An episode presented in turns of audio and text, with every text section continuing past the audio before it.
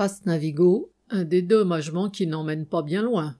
Présidente de la région Île-de-France et de l'autorité organisatrice des transports publics de la région, Valérie Pécresse avait promis de dédommager les usagers lésés par la dégradation des transports. Elle ose présenter la somme prévue comme un geste à leur égard.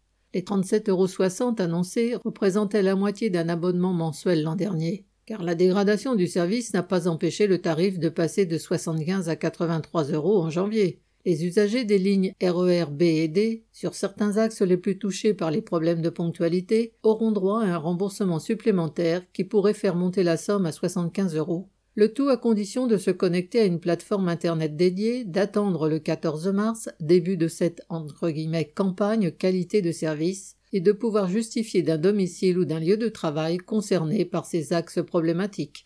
Pour beaucoup de travailleurs de la région parisienne, les conditions de transport sont un élément de l'aggravation des conditions de vie. Certains partent systématiquement une demi-heure voire une heure plus tôt de chez eux pour ne pas risquer d'accumuler les retards au travail à cause des annulations de train. Et ce n'est pas cette compensation misérable qui va faire cesser les problèmes de retard et de transport bondé.